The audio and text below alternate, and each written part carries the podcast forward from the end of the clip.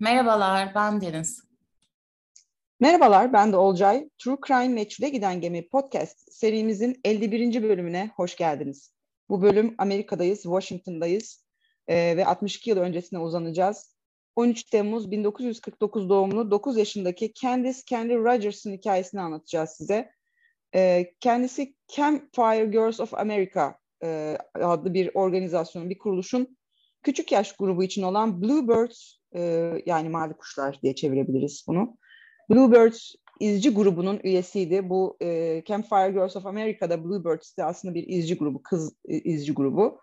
E, Candy altı Mart bin dokuz yüz elli dokuz günü saat on altıda Spokane, Washington'daki evinden çıkıyor ve bir daha asla görülmüyor. Spokane, Washington eyaletinin kuzeydoğusunda bir şehir. Amerika'nın kuzeybatı ucunda kalıyor. Şehrin içinden de şehre ismini veren Spokane Nehri geçiyor. Candy'nin evi de buradaki e, evlerden, işte suburb diyebileceğimiz klasik tek katlı Amerika evlerinin olduğu bir yerde yaşıyor. Klasik filmlerde gördüğümüz bir evde yaşıyor. altı Mart bin dokuz yüz elli dokuz günü, Cuma günü oluyor. Ee, organizasyonun, kurabiye sezonunun ilk günü. Hani filmlerde de görürüz ya, böyle özellikle eski filmlerde, gün, günümüzde çok yok. Yani limonata satan kızlar var daha çok. Bu işte kurabiye satan küçük kızlar oluyor, işte bir organizasyon için, bir bağış için falan. Tam olarak öyle düşünün. dokuz yaşındaki kızımız var. Bu organizasyonun bir üyesi ve kurabiye satan izci çocuklar aslında. Saat on beş on beşte okuldan çıkıyor.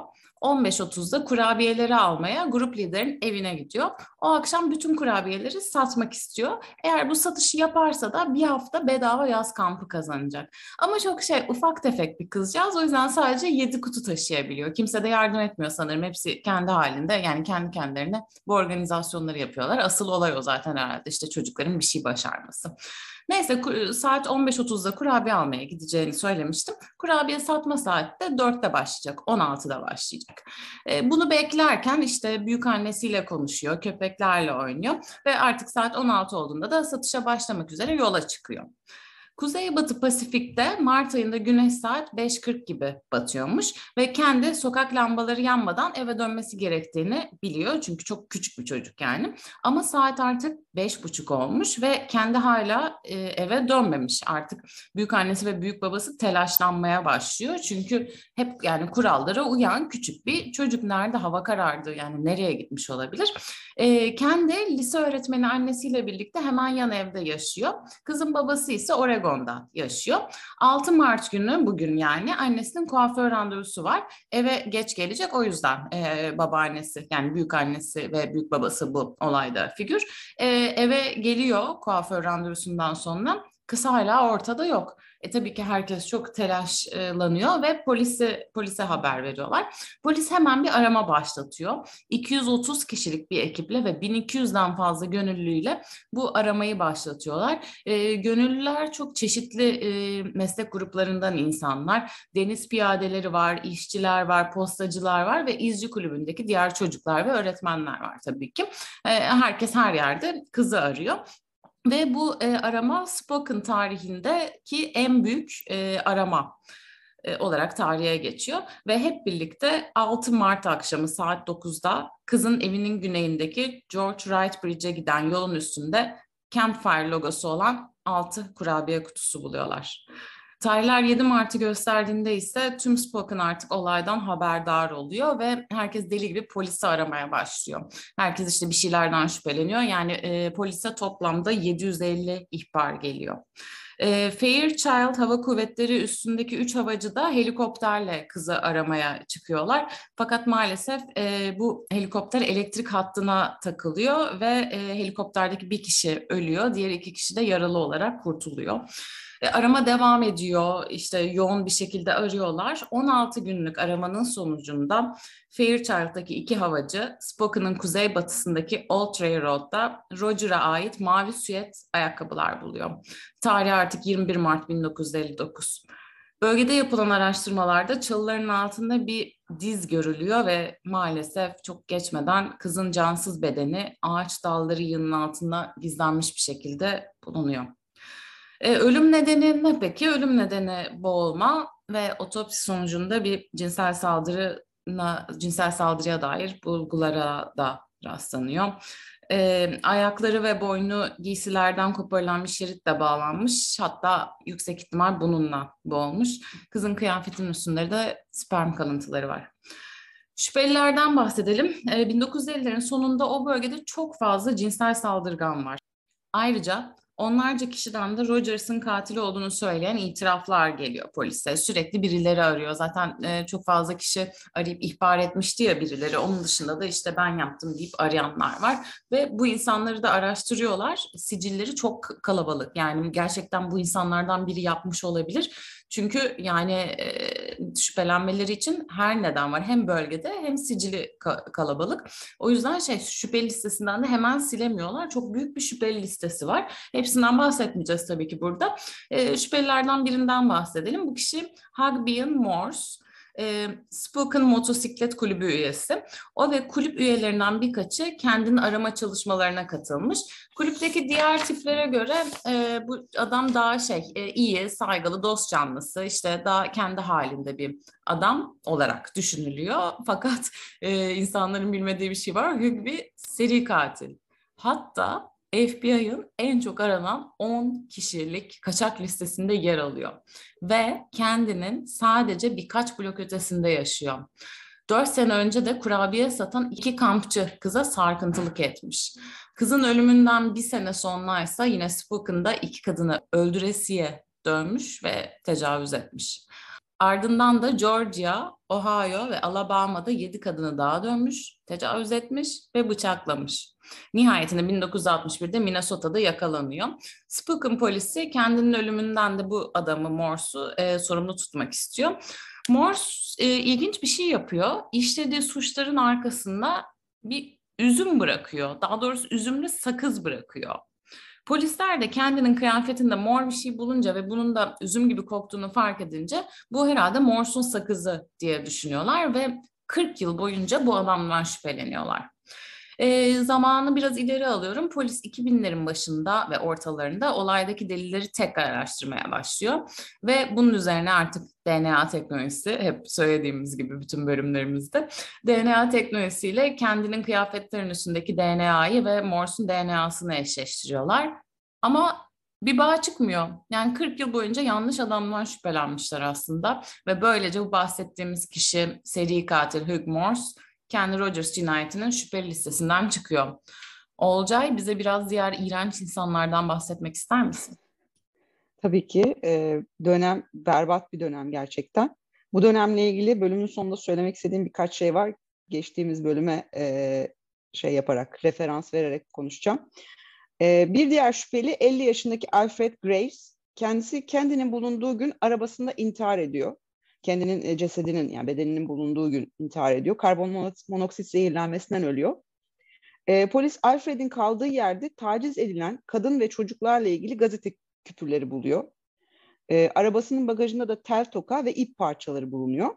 E, ip özellikle dikkat çekici tabii, çünkü kendinin de bileklerindeki e, bileklerinde böyle bağla, bağlanmış olduğuna dair izler vardı.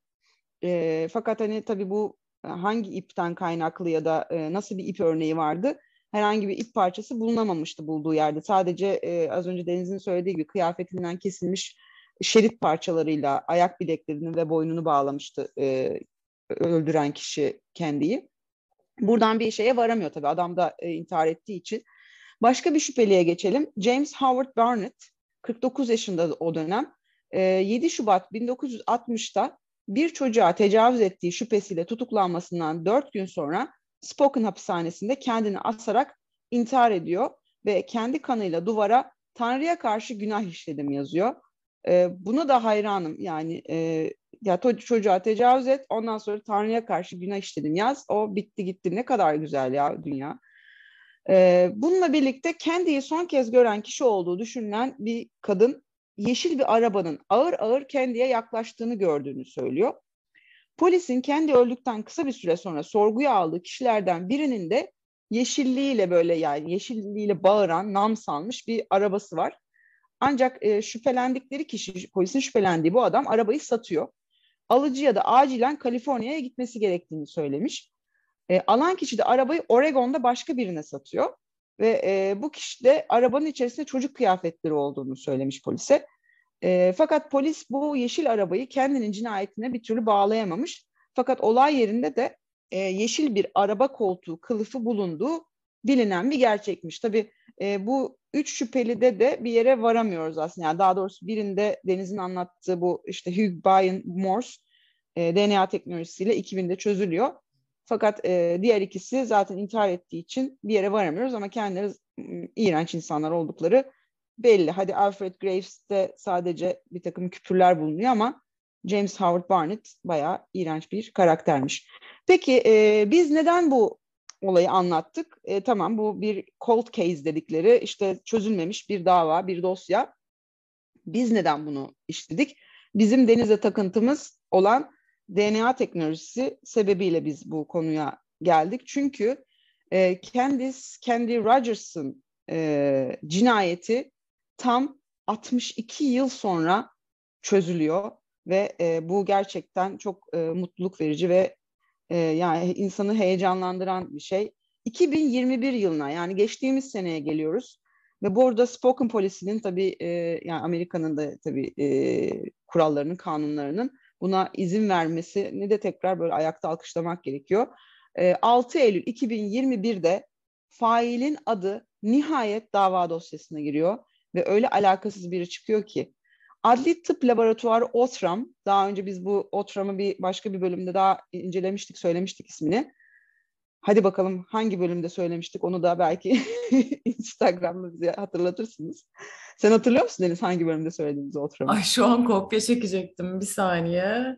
Hatırlamıyorum ya, sen hatırlıyor musun? Ben hatırlıyorum ama söylemeyeceğim tabii ki. Burada şimdi dinleyicileri ve seni zan altında bırakıyorum. Küçük bir ipucu verir misin? Çünkü şüphelerim var. Hayır, ver. Hayır vermeyeceğim, hiçbir şey söylemeyeceğim. Hayır vermeyeceğim, devam ediyorum. Herkes tekrar dinlesin bölümleri. Hadi ipucu. Bir şey söyleyeceğim, ne olur. Bir mute'u alıyorum seni. Sessiz alıyorum. Aa. Adli Tıp Laboratuvar Othram ve şecere uzmanları şüpheli listesini daraltmayı başarıyor ve karşımıza üç kardeş çıkıyor. John Ray Hoff, James Andrew Hoff ve Terry Allen Hoff. Ve içlerinden birinin kızı sayesinde bu liste bir kişiye iniyor. John Ray Hoff'un kızı Katie, babasının Rogers cinayeti şüpheli listesinde olduğunu duyunca gönüllü olarak D N A'sını vermeye Spokane Polis Teşkilatı'na geliyor. Ee, Washington Eyalet Devriyesi'nden adli tıp uzmanı Brittany Wright'ın sekiz Eylül iki bin yirmi bir'de yaptığı açıklamaya göre Candy Rogers'ın üstünde bulunan D N A'nın Katie Hoff'tan alınan D N A profiliyle genel nüfusa göre iki virgül dokuz milyon kat daha fazla ilişkili olduğu sonucuna varıyor. Bu da Katie'den alınan D N A ile e, diğer D N A'nın, yani Candy'den alınan D N A arasındaki şeyden yola çıkılarak bir baba kız ilişkisi olması gerektiği sonucunu ortaya çıkıyor, çıkarıyor. Yani e, Candy'den alınan D N A örneğiyle yola çıktığımızda kendisine saldıran kişinin ve üzerinde sperm kalıntısı bırakan kişinin Katie'nin babası John Reinhoff olduğu açığa çıkıyor ve kanıtlanıyor. Böylece yirmi üç Eylül iki bin yirmi bir'de Spokane polisi John Reinhoff'un mezarını açıyor ve e, tekrar tabii artık nihayete erdirmek isteniyor konu. E, yapılan araştırma sonucu Hoff'un D N A'sı kendini kıyafetlerine alınan D N A ile herhangi bir Amerikan vatandaşından yirmi beş kentilyon kat daha fazla uyuşuyor. Yani artık elimizde bir e, zanlı var, artık elimizde bir e, katil var, tecavüzcü var. Ve e, bu olay artık gönül rahatlığıyla rafa kaldırılabilir hale geliyor. Candy'yi kaçırıp tecavüz ederek öldürdüğünde John Reinhoff yirmi yaşındaydı. Ve işin çok kötü tarafı şu ki o gün Candy'nin e, kurabiye kutularını almaya gittiği kız vardı ya. İşte o kız John Reinhoff'un avlasıydı ve e, oradan zaten takip etmeye başlamış ve e, kızı maalesef yakalayıp tecavüz etmiş. John Reinhoff'a şöyle bir bakalım. on bir Ağustos bin dokuz yüz otuz sekiz doğumlu kendisi. Kendinin evinin yakınlarında büyümüş, aynı mahalleden oldukları söylenebilir. E, on yedi yaşında orduya gir- girmiş.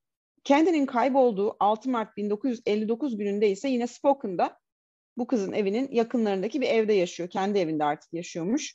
bin dokuz yüz altmış birde Candy'yi öldürdükten iki yıl sonra Spokane'ın batısında bir kadına saldırmaktan altı ay hüküm giyip askerlikten de atılıyor. E, ardından pek çok farklı işte çalışıyor. Fakat e, bunun dışında hani siciline işlenmiş bir suç bulunmuyor bu altı ay hüküm giydiği suç dışında. bin dokuz yüz yetmiş yılında kendi kızı dokuz yaşına bastığında kafasına sıktığı bir kurşunla intihar ediyor. Bu kız da, yani bu dokuz yaşındayken intihar ettiği kızı da D N A'sını veren az önce bahsettiğim Katie Hoff. Hoff'un toplam dört çocuğu vardı ve e, çok saçma bir şey daha var bu hikayede. Bunca yıl, altmış iki yıl boyunca John Ray Hoff ve Candy Rogers'ın mezarlıkları aynı mezarlıkta, mezarları aynı mezarlıkta bulunuyormuş.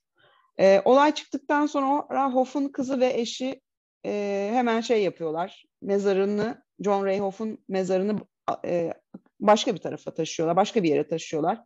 Kendinin ruhu biraz huzur bulsun diye. Bu arada şeyi falan, bununla ilgili böyle birkaç tane e, video var. Hani belki hani izlemek isterseniz onları da söyleyelim. E, bir yani kısa tanıtım videolarının dışında e, çok detaylı bir polis teşkilatının hazırladığı böyle bir saate yakın bir e, video var. İşte böyle süreci anlatan, e, haklı olarak kendileriyle gurur duydukları veya işte nasıl D N A teknolojisinin bu olayı çözdüğünü böyle detaylı bir şekilde anlattıkları bir video kaydı ve aslında e, sempozyuma benzer bir e, şey var. Bir e, hani inceleyebileceğiniz bir yer var. Orada mesela e, Katie Hoff, işte bu tecavüzcünün kızı, tabii yaşlı bir kadın artık. Orada konuşuyor ve yani içi parçalanmış durumda, bayağı hani ağlaya ağlaya konuşuyor. Ya yani benim babam sandığımızın aksine böyle muhteşem bir adam değildi. O iğrenç biriydi ve yani kendisi çok şeytani biriydi ve o kızın o kızın ailesinin hayatını çalmış biriydi ve ben bu bilgiyle e, yaşayamıyorum diyor kadın. Yani çok hani bayağı içler acısı bir durum. Daha sonra işte kalan kendinin kalan ailesinden kalan kişilerle falan bir araya gelip özür diliyor vesaire, ya babası adına. Tabii hani ne kadar e, geçerli bir özür e, bilinmez ama ya yaptığı şey çok hoş bir şey tabii, yani mezarını başka bir yere taşıması. E, başka bir tesadüf daha var. Spokane Polis Teşkilatı'nın iki bin on dörtte hazırladığı ve teşkilatın tarihini anlatan bir kitapta da kendinin başına gelenlerle Hoff'un resminin bulunduğu yer arasında sadece on sayfa var. Ee, böyle alakasız bir şey Hoff'un orada olması. Gözaltına at, e, alınmadan önce çekilmiş bir fotoğraf, bu altı ay şey e, hüküm giydi dedim ya az önce. Ve e, şey onunla ilgili işte kolluk kuvvetlerinin kimliklendirilmesiyle alakalı bir bilgi içeren bir sayfa var ve orada resmi var ve aralarında sadece on sayfa var. O da e, çok tatsız bir detay olarak arasında verelim. Yani konumuz böyle. Bir yorumum olacak. Böyle evet. işte, tabii ki ellili yıllarda polis teşkilatı muhtemelen çok kötüydü ama anladığım kadarıyla kendinin son e, gözüktüğü yer bu adamın yaşadığı ev aslında. Yani şeyden dolayı, kız kardeşinden dolayı. E, son görüldüğü yerdeki evdeki her bir bireyi nasıl sorguya almazlar ki? Yani özellikle erkekleri, yani bir örnek almak falan orada akıllarına gelmemiş mi? Çünkü çok belli değil miymiş ya? Ya anladığım kadarıyla ya bence yapmış olsalar bile e nereden bulacaklar ki? Zaten bir D N A teknolojisi yok. E parmak izi de muhtemelen o zaman. Ya parmak izi de ne kadar bırakmıştır, ne kadar bırakmamıştır, belki de o da tartışılır. E, oradan bir yere varamamış olabilirler. Olabilir, olabilir. Ya ama bir şey... de bir de şey de olabilir bu arada. John Ray Hoff bir zaman sonra kendi evine taşınıyor ya. Evet. E, kız kardeşiyle farklı evde oturuyor ama işte orada kız kardeşi vasıtasıyla Candy'yi tanıyor da olabilir. Olabilir, olabilir. Ama ya gerçekten geçen sene bu olayı çözen polislere de helal olsun. Yani peşini bırakmamışlar. Evet, evet kesinlikle. Ya böyle uzun süren şeylerin, dosyaların tekrar hayatta ya canlandırılması ve çözülmesi mesela beni çok heyecanlandırıyor ya. altmış iki yıl, evet, yani belki çoğu insan artık vefat etti o hikayedeki ama e, yani ne bileyim, kendinin de kanı yerde kalmamış oldu. E, ya tamam, ceza da almadı. Lanet olsun, gitmiş intihar etmiş zaten ama yine de böyle şey, içime bir su serpiyor benim böyle şeyler. Ya ortaya çıkması bile çok şey, yani rahatlatıcı bir şey. Bu polislere biz kendi istediğimiz dosyaları yollasak, onlara baksalar falan, o şekilde olmuyor değil mi bu işler? Ya zannetmiyorum ama istersen yapabiliriz. Çok istersen. Mail atayım mı? f b i at f b i nokta com nokta t r info at f b i nokta com nokta t r ama. T R'yi de ekliyor değil mi? T R'yi mutlaka ekleyelim yani, gider belki. Yazık, ben şeye bağlayayım mı? Söyleyeceğim bir şey yoksa. e, bu e, hani dedim ya arada Theodor'a bir bağlamak istiyorum. Bir önceki bölümdeki şeye. Şimdi Sayın Theodor Kaczynski. Bunu da mektup olarak yazmak istiyorum kendisine. Sevgili Yuna Bamber. Yuna Bamber'a sevgili demek.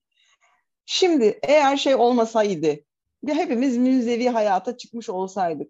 Bu mu olsaydı yani? Bak bin dokuz yüz ellilerde münzevi, yani kolluk kuvvetleri de varken millet birbirine tecavüz ediyormuş. Bu mu olsun Ted?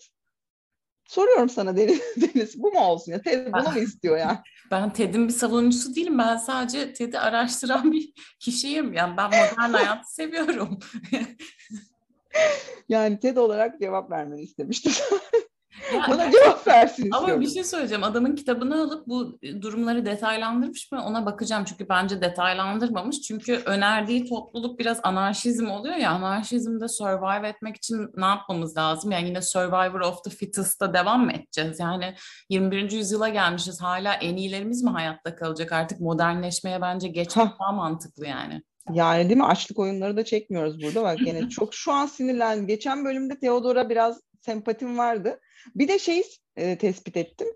Tekrar dinlediğimde beşinci tespit ettim. Tespit ediyorum ben. Yani beş birinci kez aynı bölümümüzü dinledikten sonra dedim ki iyice o beni böyle çok sinirlendirdi. Yani e, böyle olmasını isterdi gerçekten. Çünkü çocukları ve kadınları hiç umursamıyor ki adam zaten. Ya bayağı umurunda bile değil yani. Evet evet, kendisi gibi mağara adamlarının hayatta kalmasını istiyor aslında. Evet. Yüzeysel bir yorum oldu değil mi? Kosmetikasyonlarla ilgili.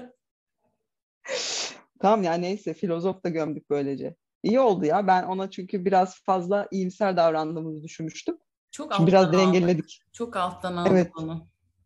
Çok alttan aldık. Neyse, iyi oldu. Tamam, rahatladım şu anda. Bu bölüm böyle oldu. Son birkaç bölümdür çok ağır, sert gidiyorduk. Bu da çok ağır bir konu ama çözülmüş olmasını, çözülmüş olması bizi mutlu etti. O yüzden aslında bunu tercih ettik. Gelecek bölüm yine zaten upuzun, karanlık, iğrenç şeylerden bahsetmeye devam edeceğiz. Of. Tamam o zaman şimdilik gidelim. Çünkü yedi yüz saat falan çalışmamız gerekiyor herhalde. Hepinize kendinize iyi bakın diyoruz. Görüşmek üzere. Hoşça kalın. Görüşmek üzere, hoşça kalın.